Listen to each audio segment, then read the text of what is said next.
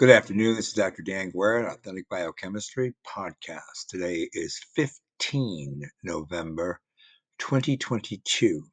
This is lecture number 78 in the series I've been conducting called Membrane Biochemistry. Uh, no, we're not quite out of those woods. Uh, I want to continue in my discussion of contextual expression or transcription factors that are associated with the endomembranous system network of signal transduction uh, to give you that framework of the um, way in which one needs to understand biochemical processes. Remember, I was talking about the kinds of judgments one makes when discussing logical arguments. And we talked about quantity, quality, relational, and modal interactions to generate those kinds of arguments that can produce hypothetical deductions to have research conducted wherein uh, the appropriate results are generated, data is analyzed, evidence is produced, and new ideas spring forth from that research. And I told you that many of the uh, things we've been we talk about in general in science and then more specifically in biochemistry because this is my field actually are contextual in nature and they're not substance ontological they are event ontological which means things change over time.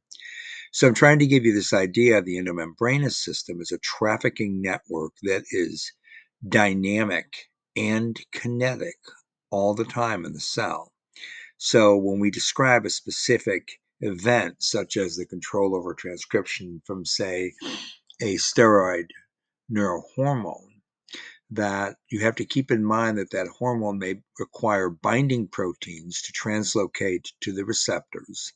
Receptor with ligand may require other binding proteins to traffic into the cytoplasm from the plasma membrane.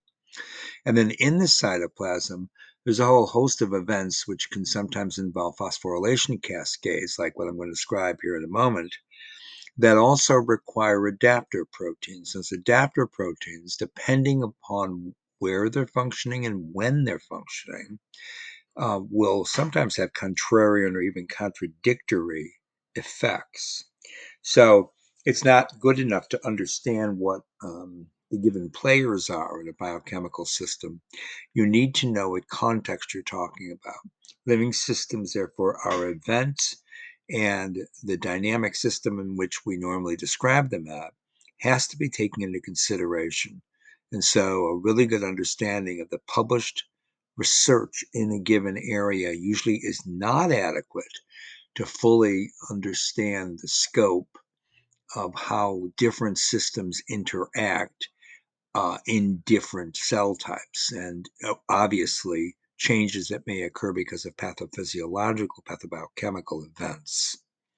So that was just a reintroduction what I'm doing lately here in Authentic Biochemistry Lecture. I just want to make sure you understood the epistemological context in which I'm trying to deliver this lecture today.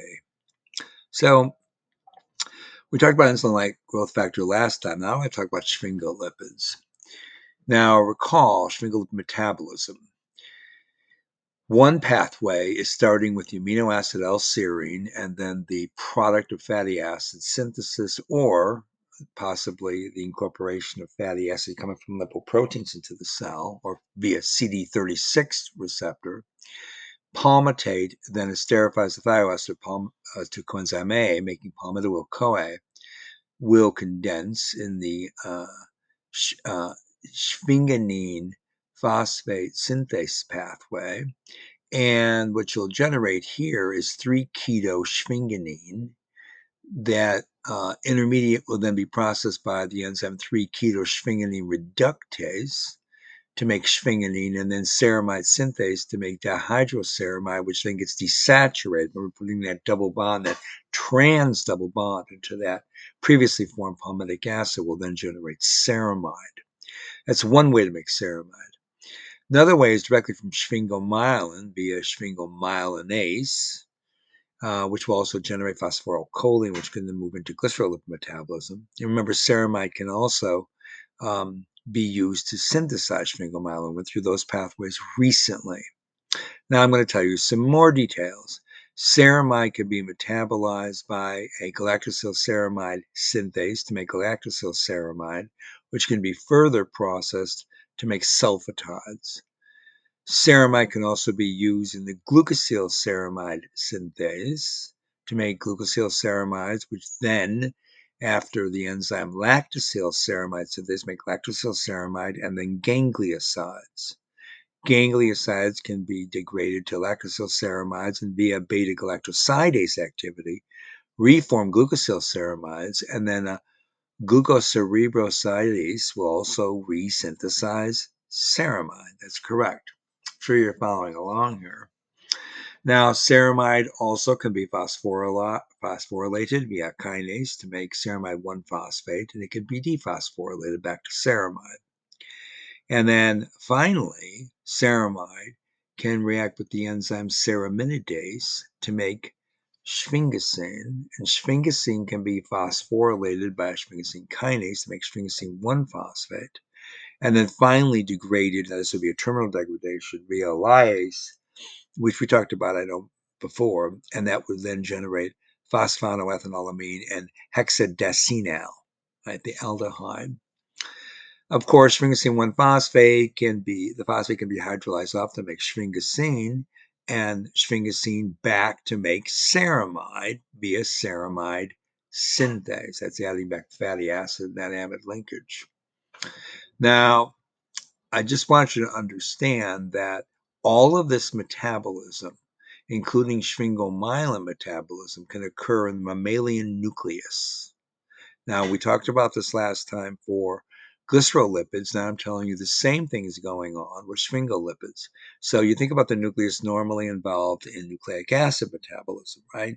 DNA replication, recombination, repair, transcription of DNA to RNA, RNA processing, um, splicing, events, capping, and then translocation of that, for example, messenger RNA, tRNAs, or ribosomal RNAs out of the nucleus for trafficking into the cytosol uh, and into subcellular organelles, usually have endomembranous components having to be traversed, um, ultimately then producing um, the translational machinery to make polypeptide.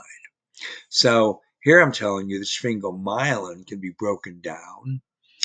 And that sphingomyelinase, of course, can generate, generate ceramide in the nucleus. And the ceraminidase will generate free fatty acids, sphingosine and sphingosine 1-phosphate. So part of those reactions I was just telling you about also occur in the nucleus. The other reaction which occurs in the all those reactions I told you there were involved in what's going on in the cytoplasm and in the endomembranous system, the ones previous. Now I'm telling you nuclear only. You can also run a kinase to make ceramide 1-phosphate in the nucleus, mammalian nucleus.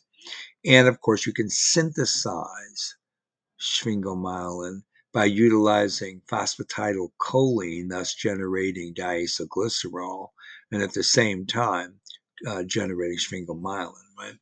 So all those components of the sphingomyelin, sphingolipid basal metabolic flux occur in the mammalian nucleus. Okay. Now, I think it's enough to get started with the transcription factors that we're going to um, bring into um, the uh, mainframe of this lecture. Now, remember transcription factors like CRE uh, or CRE. CRE is the cyclic AMP response elements. You need adenylate cyclase to make cyclic AMP out of AT, from ATP, right? So you have a cyclic AMP response uh, element binding protein, that's CREB. And CREB is involved in, in remarkable amount of regulatory components in the nucleus of the mammal. We talk about the neuronal compartment, neuronal cells, you get multiple CREB transcriptionally activated genes in neurons and in glial cells. And this can occur via extracellular stimuli. For example, CREB mediates the neuronal excitability and also synaptic elasticity and plasticity that's associated with long-term memory. This the synaptic transmission itself will activate a calcium and a cyclic AMP signaling cascade. That leads to the phosphorylation of the CREB at a specific serine 133. And that's actually required for transcription of many of the genes. So the transcription factor requires that phosphorylation. Okay. So CREB phosphorylation mediates binding of CREB to another enzyme called the histone acetyltransferase. So now we're talking about epigenetic programming. And the uh, HAT enzymes, these acetyltransferase, will interact with the CREB and also with the CREB binding protein known as CBP and another protein called P300. All of those components I just mentioned to you, the acetyltransferase, the CREB, CREB binding to the uh, response element, and then the CREB binding protein and P300 will all induce the heightened amount of transcriptional activity you need in the neuron in the mammalian central nervous system.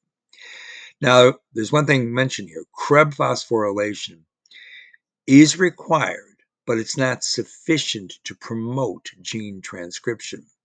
So, what that means is that multiple cofactors are necessary, and I just mentioned a few of those to you.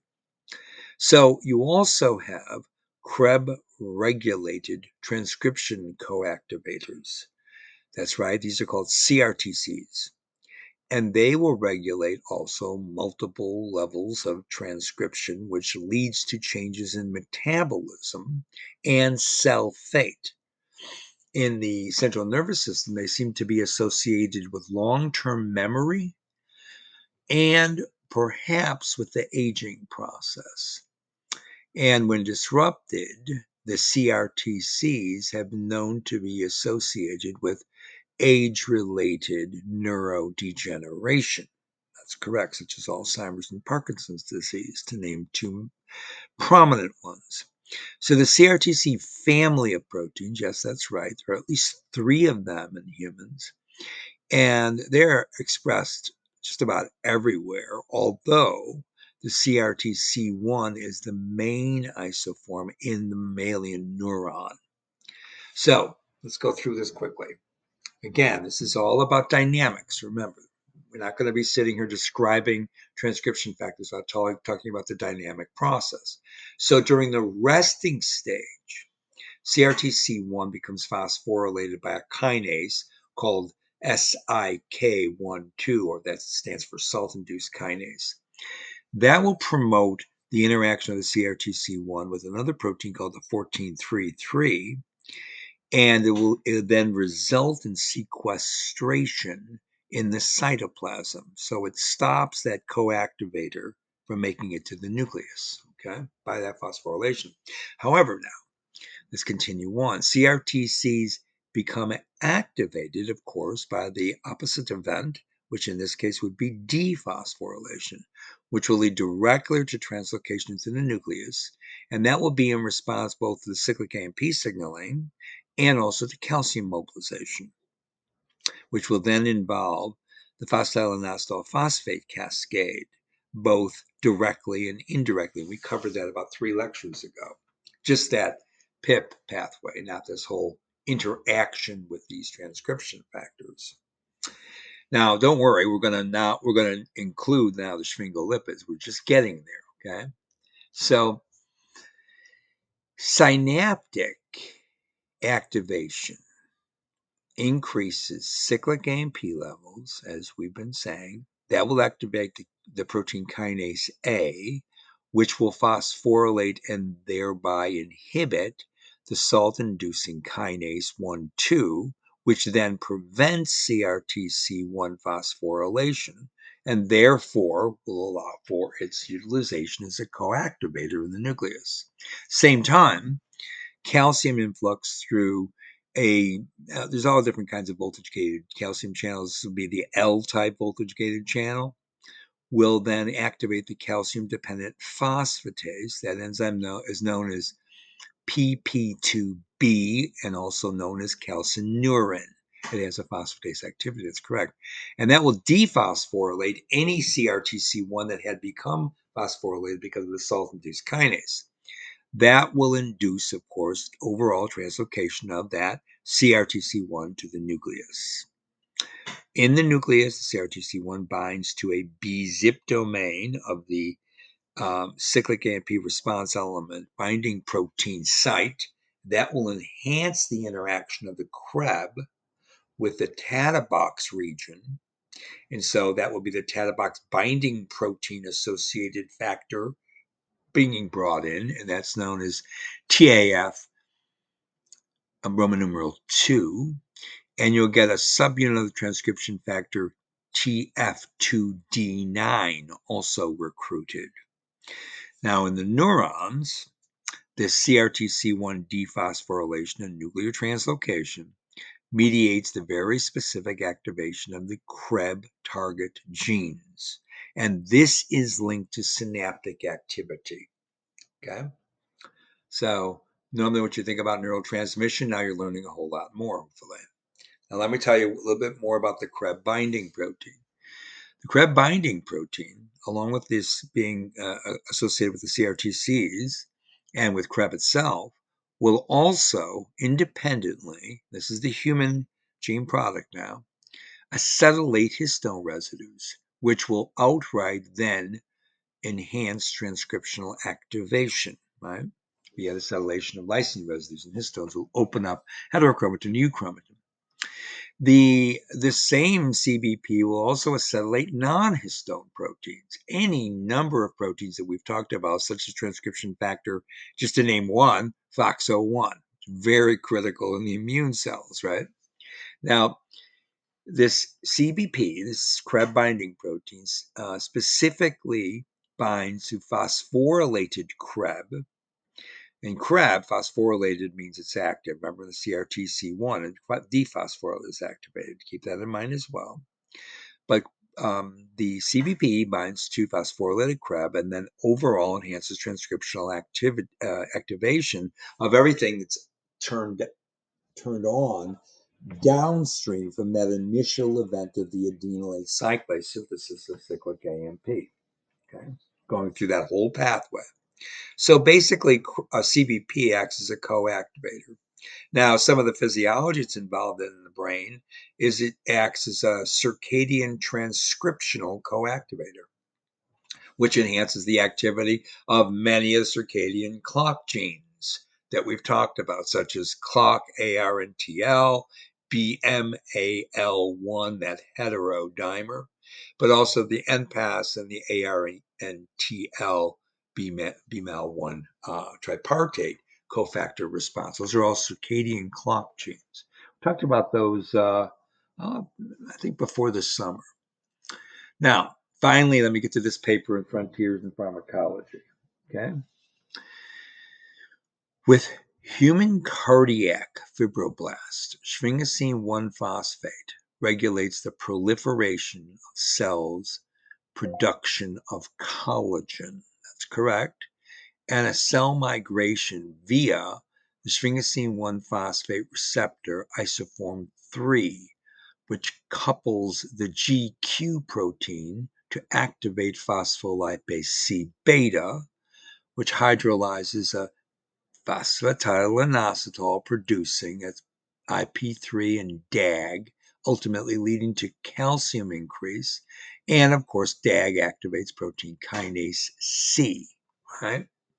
So remember that you get the PKA holoenzyme, right? And um, it will then induce CREB. CREB will be phosphorylated because, because of the phosphorylation of CREB. Then it's going to interact with CRTC1 dephosphorylated and the CBP protein. All of those proteins together will bind to the cyclic AMP response element, uh, which is a, a, proximal portion of the promoter region of the genes, which then will be activated. Don't worry, I'm going to tell you what those genes are in a minute.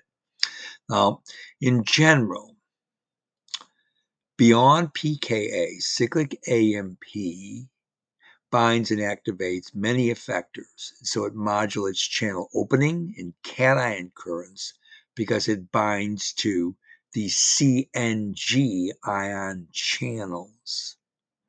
And remember that the activation of the G inhibitory protein coupled sphingosine 1 phosphate receptor 1 3 has an inhibitory effect on that initial adenylate cyclase activity. And remember, the adenylate cyclase it generates cyclic AMP, normally will activate CREB.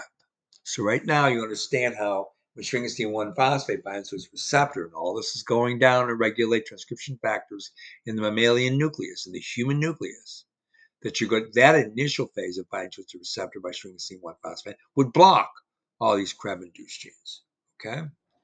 Now, let me check my time real quick because I'm not I'm not anywhere. Yeah, I got plenty of time. Not anywhere near finished with this descriptor here.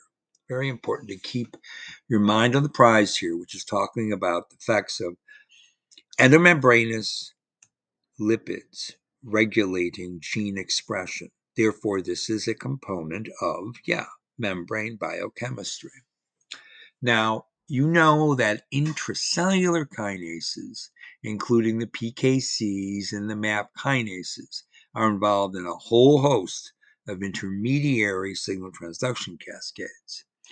But I want you to understand there's a great deal of um, diversification of these kinases. So, for example, the MAP kinases have three entire subfamilies there's P38 MAP kinase, there's P4244 MAP kinase, and there's a C-Jun N-terminal kinase. And those are PKC isoforms, those latter ones, that last one is. And they also are shown to have major mediators that activate and, and co-activate. MAP kinases are co-activated by the C-Jun N-terminal kinases, right?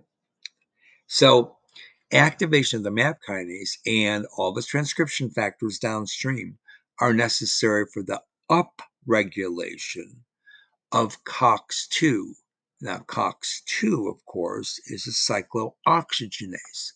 And the upregulation of that gene expression and then enzyme activity is accompanied by an increase in the eicosanoid prostaglandin E2, which participates in inflammatory responses. These are, these are some of the initial effectors of inflammation. The COX, COX2 associated inflammatory response, which of course is inhibited by non-steroidal anti-inflammatory drugs. So sphingosine 1 phosphate will activate the NF kappa B in many different cell types, including in the heart, including in the central nervous system.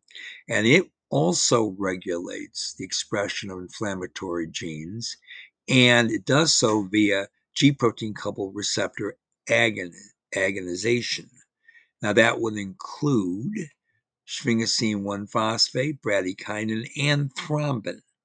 All of those will stimulate MAP kinases and therefore NF kappa B activation, which will then ultimately lead to, yeah, cyclooxygenase 2 transcription and then translation and then activation finally to make prostaglandin E2. So COX2 expression is regulated by then, as I just described, a nested hierarchical sequential series of protein kinases C, MAP kinases, and ultimately transcription factors, including, of course, the NF kappa B, which is the the most frequently described pro-inflammatory transcription factor, specifically also in non-inflammatory and in non-immune cell lineages. You see this transcription factor coming up, although it also is found in the immune cells. Now, sphingosine 1 phosphate induced cyclooxygenase 2 expression is mediated through transcription and translation. So sphingosine 1 phosphate is involved in both of those events. And it does so, does so via coupling to both a G inhibitory and a GQ protein. So you've got sphingosine 1 phosphate binding to its sphingosine 1 phosphate receptor 1 3 that activates a protein kinase C alpha dependent P42, P44 MAP kinase, the P38 canonical MAP kinase, and the Jun kinase, JUNK1 2. That all then causes the participation and activation of the NF kappa B signaling pathway. That then ultimately leads to prostaglandin E2. Okay, now let me tell you a little bit more about this. Cyclic AMP, of course, will also activate uh, a, another series of events. And in the adrenal cortical cell, after cyclic AMP is generated via adenylate cyclase and the uh, phosphodiesterase is blocked, this naturally occurs, the PKA will be activated and you'll get, that's protein kinase A, and it will phosphorylate CREB CREB will then induce transcription, and some of the polypeptides involved will include those that synthesize cortisol from cholesterol. So the CYP11A, CYP17, the 3 beta HSD, the CYP21A2, and the CYP11B1, that last enzyme, converts 11 deoxycortisol to cortisol, and then cortisol is secreted from the adrenocortical cell. So you see now that cyclic AMP, which is controlled by sphingolipids binding to the receptors in the nucleus, control the steroidogenesis, the anti-inflammatory pathway, because you're generating now cortisol. So at the same time, earlier in the pathway, the transcription of pro-inflammatory processes, starting with the COX-2 expression, making prostaglandin E2, and then turning on a whole host of NF-kappa B, such as uh, pro-inflammatory cytokine production. the same time that's occurring, the genes responsible for the polypeptides, the enzymes that will convert cholesterol to cortisol, which is anti-inflammatory, are also triggered. So that means that that same CREB's system I told you about, which has a lot of pro-inflammatory um, characteristics to it, also has the anti-inflammatory characteristic because it generates the steroids involved in uh, inhibiting inflammation. That is the corticosteroid pathway. Okay, so this is all part of what I was talking, what I keep on trying to describe you to understand at the epistemological level. So, how you understand your knowledge base, right? So, that means what are the events involved? What are the references you can use as predicates to generate truth statements about those events? That would mean evidence, for example, right? And then how does that evidence play a role in generating uh, hypothesis after deduction, which can lead then to the, the generation of new experiments to further understand these pathways. So you have to go all the way back to the beginning of that reasoning phenomenon and you have to include in that reasoning phenomenon what appear to be contrarian or even contradictory events.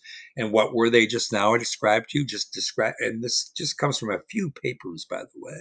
But the papers were important. I selected them to show you this event ontology.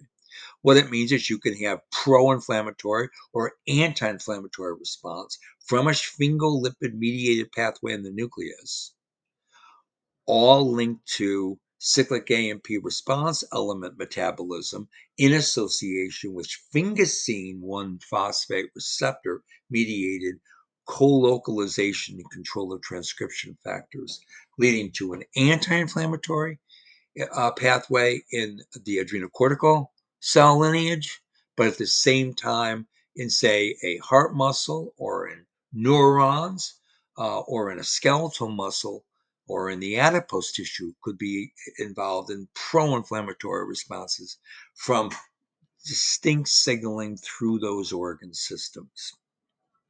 All right, so I'm going to stop here. I think that that was good to bring this back. It's already a Tuesday, and uh, I will continue with several lectures this week.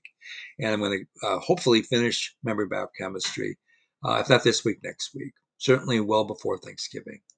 Thank you for listening, and thank you for coming back. This is Dr. Dan Guerra, Authentic Biochemistry Podcast Studios in the Inland Pacific Northwest on a cold, sunny day uh, on the 15th uh, of November 2022, saying bye for now.